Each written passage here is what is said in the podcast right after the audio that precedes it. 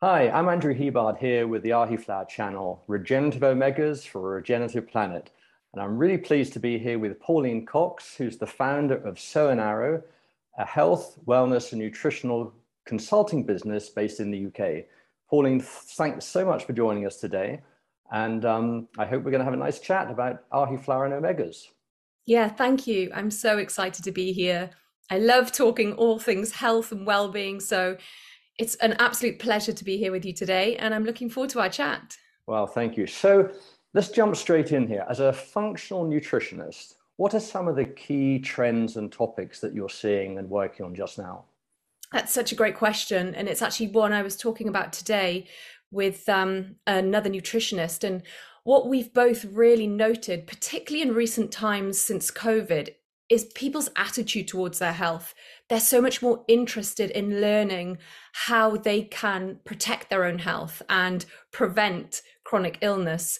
I think people are really looking for natural and sustainable options, options that really help to support planetary health as well as human health, and options that are that are congruent with their choices as a consumer. So options that feel good to them, not just that will be good for their body, but feel good to them in terms of their choices around where it's coming from, who's producing it, is it being sustainably sourced, and also is it is it clean? Is it trustworthy? So i think a company's reputation is really important these days as well and people are doing much more of their own due diligence into where companies are sourcing their products from. So the consumer's changed and the consumer has a lot more questions these days such an interesting observation. Now, for the we've been in the health and wellness industry for nearly 30 years, and that has been a general trend.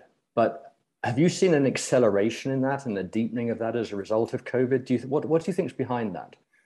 I think it's because people realized that their health is a little bit more fragile than they thought it might have been. I think with COVID hitting and seeing so much fragility in our own susceptibility to a virus that can come seemingly out of nowhere and affect so many people, I believe that people started to just take their health a bit more seriously and wanted to find ways of taking control. Because when something comes along that you feel completely at mercy to, and you feel like you have no control, the one thing we can take control of is our immune system and the robustness of our immune system.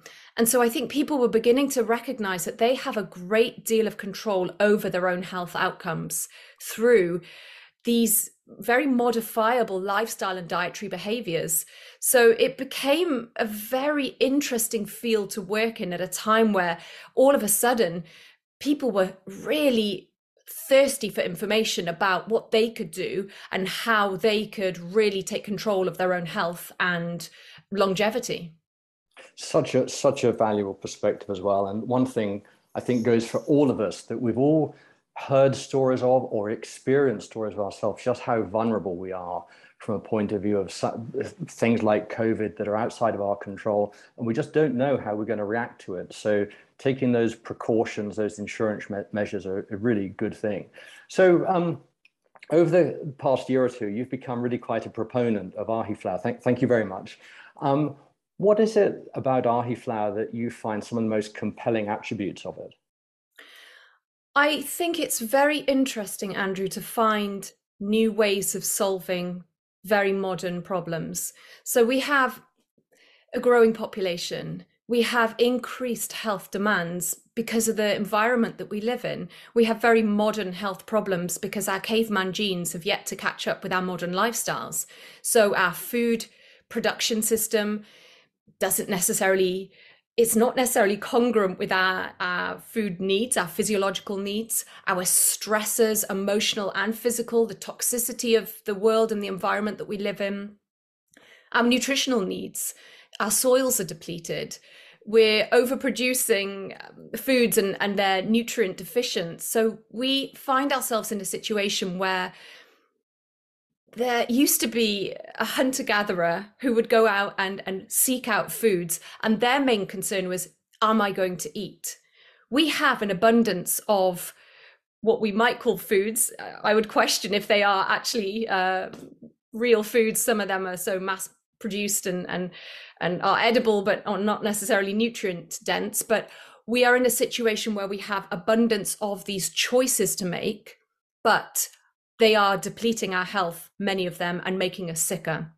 And so we we have this unique situation where we need to find ways of providing our body with those key nutrients, with foods and plants and ways of eating that are congruent to our physiological needs, that are congruent to the caveman genes we have, and that are also very sustainable and work with planetary health as well as human health and these are novel problems you know they're they are mm-hmm. novel problems that we have that we are facing currently and will be facing as we head forward as the population increases as we find as a society we we're facing increased levels of inflammation increased levels of chronic illness of cancer of toxicity we need to find ways of providing nutrients to the population that are not at the cost of the of the planet but are also sustainably sourced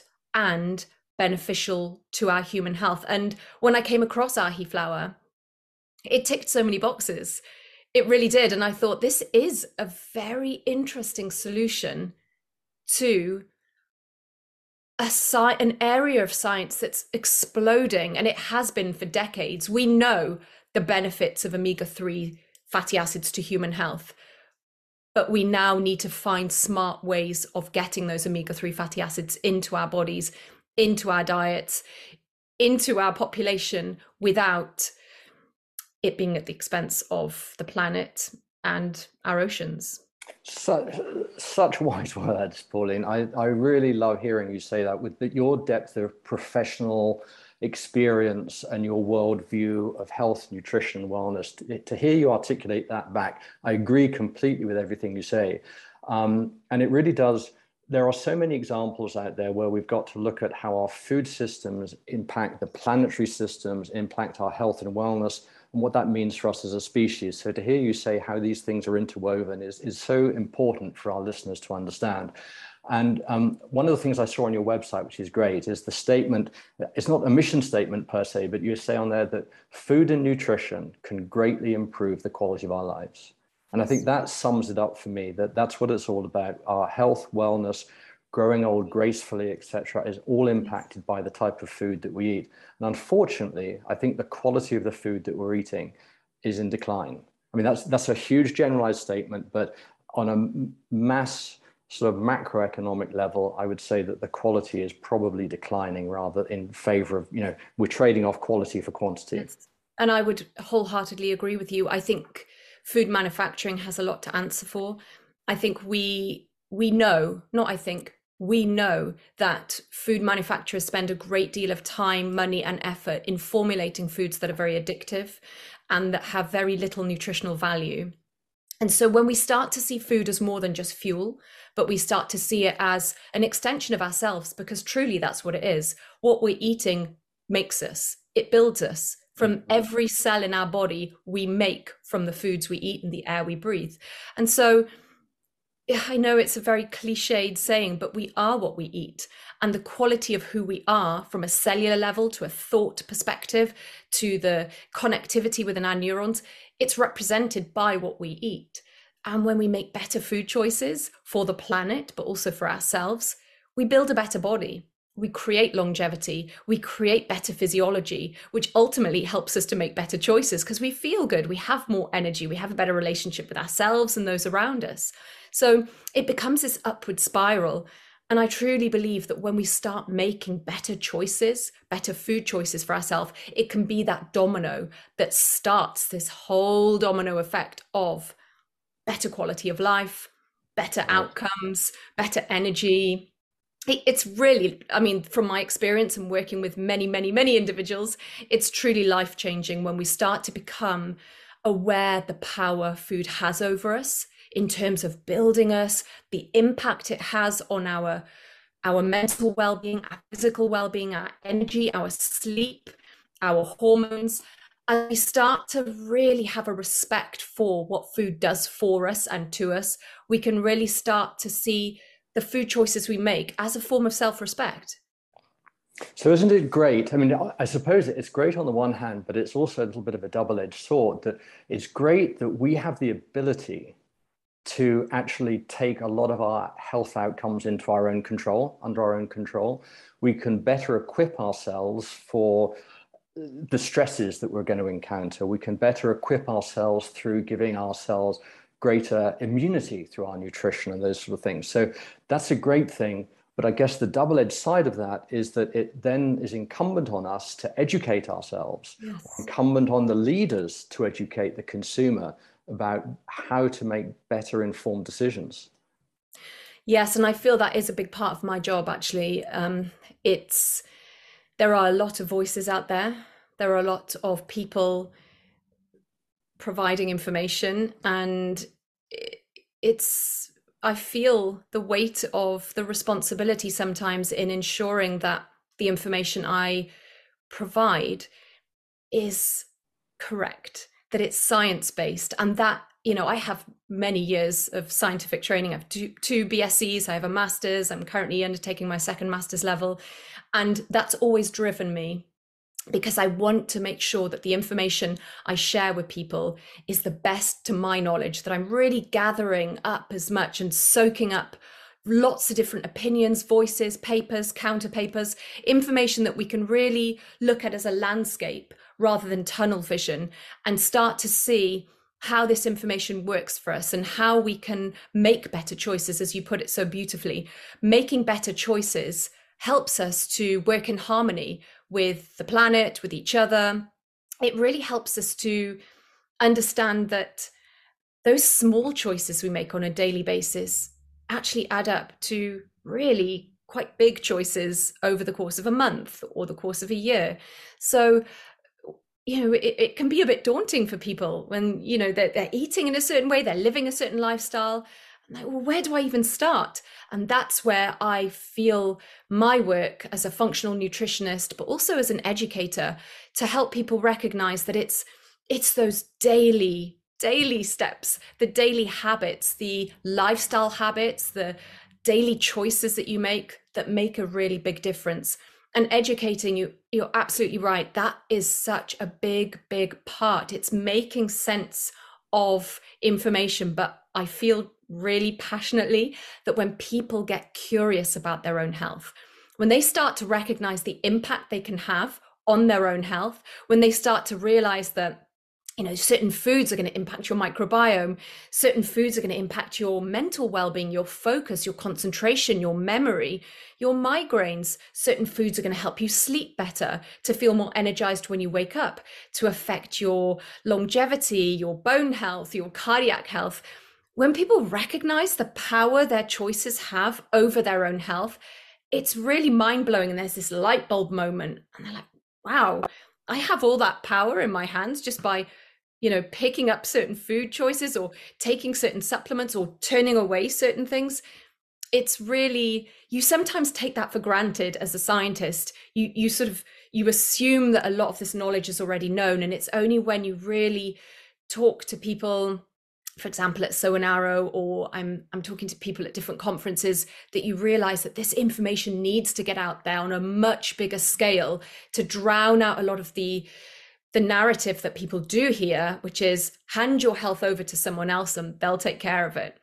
Well, your your passion, your expertise, and your authenticity just comes through so clearly, and I can see why you're so successful in that area, Pauline. Um, there's a real art in being able to unpack all of this science, all of this data, and keep it keep pace with it because it's ever it's an ever evolving industry and then go through what I think is the hardest piece, which is translating that into everyday speak so that people can go, okay, I get it. I get it. Because otherwise it can be, you know, completely overwhelming. So, so good, good for you. Um, so you're an expert in brain health, gut health, um, the role that nutrition plays on longevity. What are you seeing in the role, particularly of plant based lipids and obviously those of Ahiflower, that actually play into that? So, how do you think these are uh, affecting our ability to basically grow old gracefully and have better, more vital lives and lifestyles? I think that's such an interesting question because we're not at the moment. We are seeing increased levels of Alzheimer's and neurodegenerative conditions. We're seeing people getting joint issues at a younger age. And we need to recognize that when we're deficient in these key nutrients, when we live in a state of inflammation, our tissues are going to suffer as a result of that. And what's really quite mind blowing for a lot of people is we can we can slow aging as we can call it you know aging is a natural process but it can be accelerated or it can be slowed. We can protect our neurological health. We don't have to end up with alzheimer's. In fact alzheimer's is very preventable. So there's a lot we can do. We we have a lot of responsibility on ourselves if we want to take it. Now i'm certainly someone who wants to take that. I want to be old young. I want to be in my 90s, but have everything still working optimally and to be able to really enjoy a great quality of life throughout my entire life. And when we look at particularly let's let's look at omega-3 fatty acids. Now, we know that they are they are completely essential to our human health. But we also know that we are deficient in omega 3 fatty acids. And as hunter gatherers, we would have had an abundance of these omega 3 fatty acids because of the just the natural way we ate. We would hunt, we would consume those um, meats that we hunted, which would have been a rich source of omega 3 essential fatty acids. And it wouldn't have been so much of a concern for us, are we getting all the nutrients we needed? It would have been more of a concern, are we getting food? Now, these days, the concern isn't so much, are we getting food? The concern is, are we actually getting any nutrients? Are we getting enough of the key nutrients we need? And the simple answer to that is no, we're not. Now, the issue with our essential fatty acids is we tend to have an abundance of omega 6 and a lack of omega 3. And this is a real problem for us as humans. Now, both are essential. We need omega 6 and we need omega 3, but we need them in a certain ratio. And that ratio is an ideally, it's a one to one ratio. But the research suggests that the standard American diet is more like a 20 to 1 ratio of omega 6 to omega 3. And this situation drives a very pro inflammatory state in our body. And that can just perpetuate an already inflamed um, body that we might be eating the wrong kind of foods that are creating inflammation. Our gut microbiome might be very pro inflammatory. Um, we might have autoimmune conditions that are creating inflammation. And so, this pro inflammatory state can manifest as joint issues, as major depressive disorders. It can manifest as many, many chronic illnesses that we see, neurodegenerative conditions. And so we must look at how we address that balance. We're not targeting omega 6 as being bad, but we must see it as being over dominant in our diet and how we bring the omega 3 levels up to balance it out and create this this anti-inflammatory environment that the omega 3s are so good at creating within the body does That's that make so, sense no it, it absolutely does and um, you know I, I've read a little bit in this area, and of course, we try to study it and keep up with the science, but not to the depth of, uh, that you have, Pauline. Um, you know, how I've seen this described is that uh, inflammation actually is an essential part of our healing process. Yes. Our body switches on an inflammatory process to heal if our body gets insulted or damaged or wounded. The inflammation is an, an essential part of the healing process but you've got to have that omega 3 to stop the inflammation. If you start it, it's like starting a fire and, and adding more gasoline to it, or sorry, petrol to it. Um, and what we're trying to use omega 3s as in this sense is like a fire retardant to actually suppress that. Let inflammation do the healing process, but then suppress it. And it's interesting just how many uh, lifestyle diseases, lifestyle conditions are driven through inflammation as a root cause of it. So I completely agree with you on that. Um, you know, it's quite interesting. I'll be heading to the UK in about two months' time to celebrate my dad's 100th birthday. Uh, so my dad turns 100, my mum's 97. And if I look back at my childhood uh, pantry, the food that was in there, um, there wasn't a need for supplements because the diet was pretty much, as you said, it was almost like a hunter gatherer diet. And it was down to the market. We'd buy a bit of this and a bit of that, and we'd grow a lot of things ourselves. And, and processed foods never came into the equation. Um, and I look at them today, and they're both living at home, they're both healthy, they're both independent. Um, and the only two supplements, called them a supplement, that they took when I was living at home was cod liver oil and apple cider vinegar. and then 30 years ago, we weaned them off cod liver oil and put them onto Ahiflower. And um, you know, this whole growing old gracefully is so important to me. I've got daughters and maybe have one day have grandchildren, etc. And maintaining our vitality, yes. maintaining our cognition, maintaining yes. our immune function. So it's not a case of how long you live, it's that the years that you live are quality and that I you know couldn't so, agree with you more and, I, uh, I just couldn't agree with you more and on that point I have seen so many people lose their health, Andrew, and wish that they'd they could go back and make better choices through either cancer or a real shock diagnosis. Often it takes a heart attack or a cancer diagnosis or something quite major for people to go, okay, uh, I need to start making better choices now. If we can just almost project that and think, how would I feel if I lost a really vital element of my health, like my eyesight or my ability to touch and feel? If I started to lose the feeling in my hands or my feet, if I, if I, if I, all these, you know, this this kind of ability to to project forward and think, and then think, well, hold on, I have the ability to prevent that. I have the ability to make great choices for my brain health, for my gut health, my joint health through what I'm putting in my mouth, through mm-hmm. the lifestyle choices I'm making. And this is particularly our brain health. I mean, I'm obsessed with brain health because it fascinates me. And I know how I feel when I, or not so much recently, but in past times, 10 years ago, I know how I felt when I was making not such great choices for my for my brain, but my overall health. And f- we know that the research is pretty conclusive around EPA and, and mental well-being. There's a great deal of research in that area to show how important EPA, which is a type of omega-3 fatty acid, is for our mental well-being and our emotional health, how we're feeling on a day-to-day basis. Mm-hmm. Now, in my mind, what's more important than that? What's more important than waking up and feeling like life has switched on in full color? Because everything from that point is determined from those emotions you're feeling, the food choices you're making, whether you go out for a walk or not, whether you have a great interaction with your children or your partner or you know your neighbors. Right.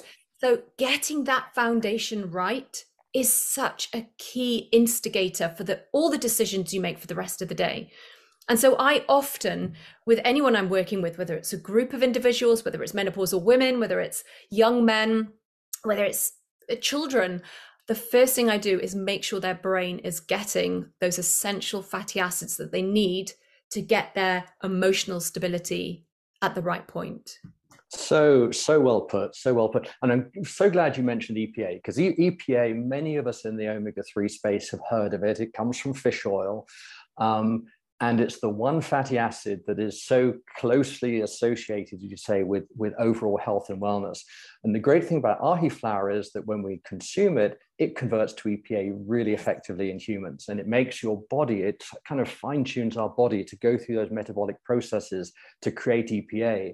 And in the process of creating EPA, we get all these other wonderful benefits, sort of like, um, uh, you know, unintended consequences that improve our immune function, improve our inflammation management, etc. So that's great. And of course, for us, as you mentioned right at the beginning, that we can grow this regeneratively, grown in the UK with, with trained farmers. And um, we think that we're adding to the agricultural landscape through adding crops that need pollinators, which we all need, and of course, diminishing the reliance that we have on fish oils, where they're kind of harvested up and turned into fish oil. So, so thanks so much for sort of flagging up those important points. Um, just any sort of closing thoughts, Pauline, that you'd like to sort of leave our audience with as an impact statement? Yes, I think it's really important that people are very aware of marketing jargon like rich in omega 3s and um, a good source of omega 3s. You brought up a very good point there, Andrew, that our body needs to convert certain, in order to make EPA from ALA.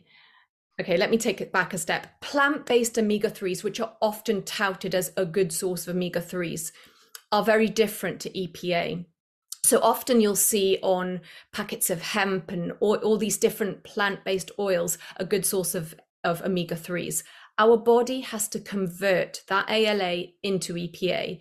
And this is one of the reasons I found Ahiflower very interesting because we don't convert ALA into EPA very well at all. As humans, we just don't have that ability to convert well. In fact, when we consume high levels of omega 6, we convert even less. So it's been estimated to be around 1 to 10% of ALA is converted into this very important EPA. Now, Ahiflower is different.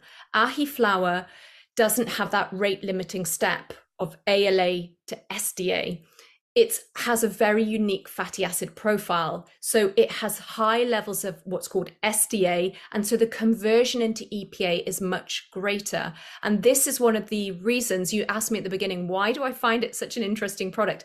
This is why I find it such an imp- interesting product, is because it's almost like finding a plant based fish oil it's very different to many of the other plant-based omega-3s that are out there and touted as rich in omega-3 this is actually a great way of helping those who are looking to increase their epa levels and it's a plant-based source it's sustainable and what I love is the fact that it's traceable. And that's something that so many people need to understand these days.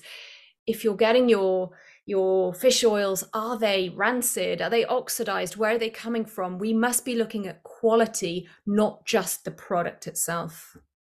What a wonderful way of summarizing that uh, pauline. You're so clear so coherent and uh, say that the ability to translate very complex science into everyday conversation like this that i can understand is just wonderful. So thank, thank you so much.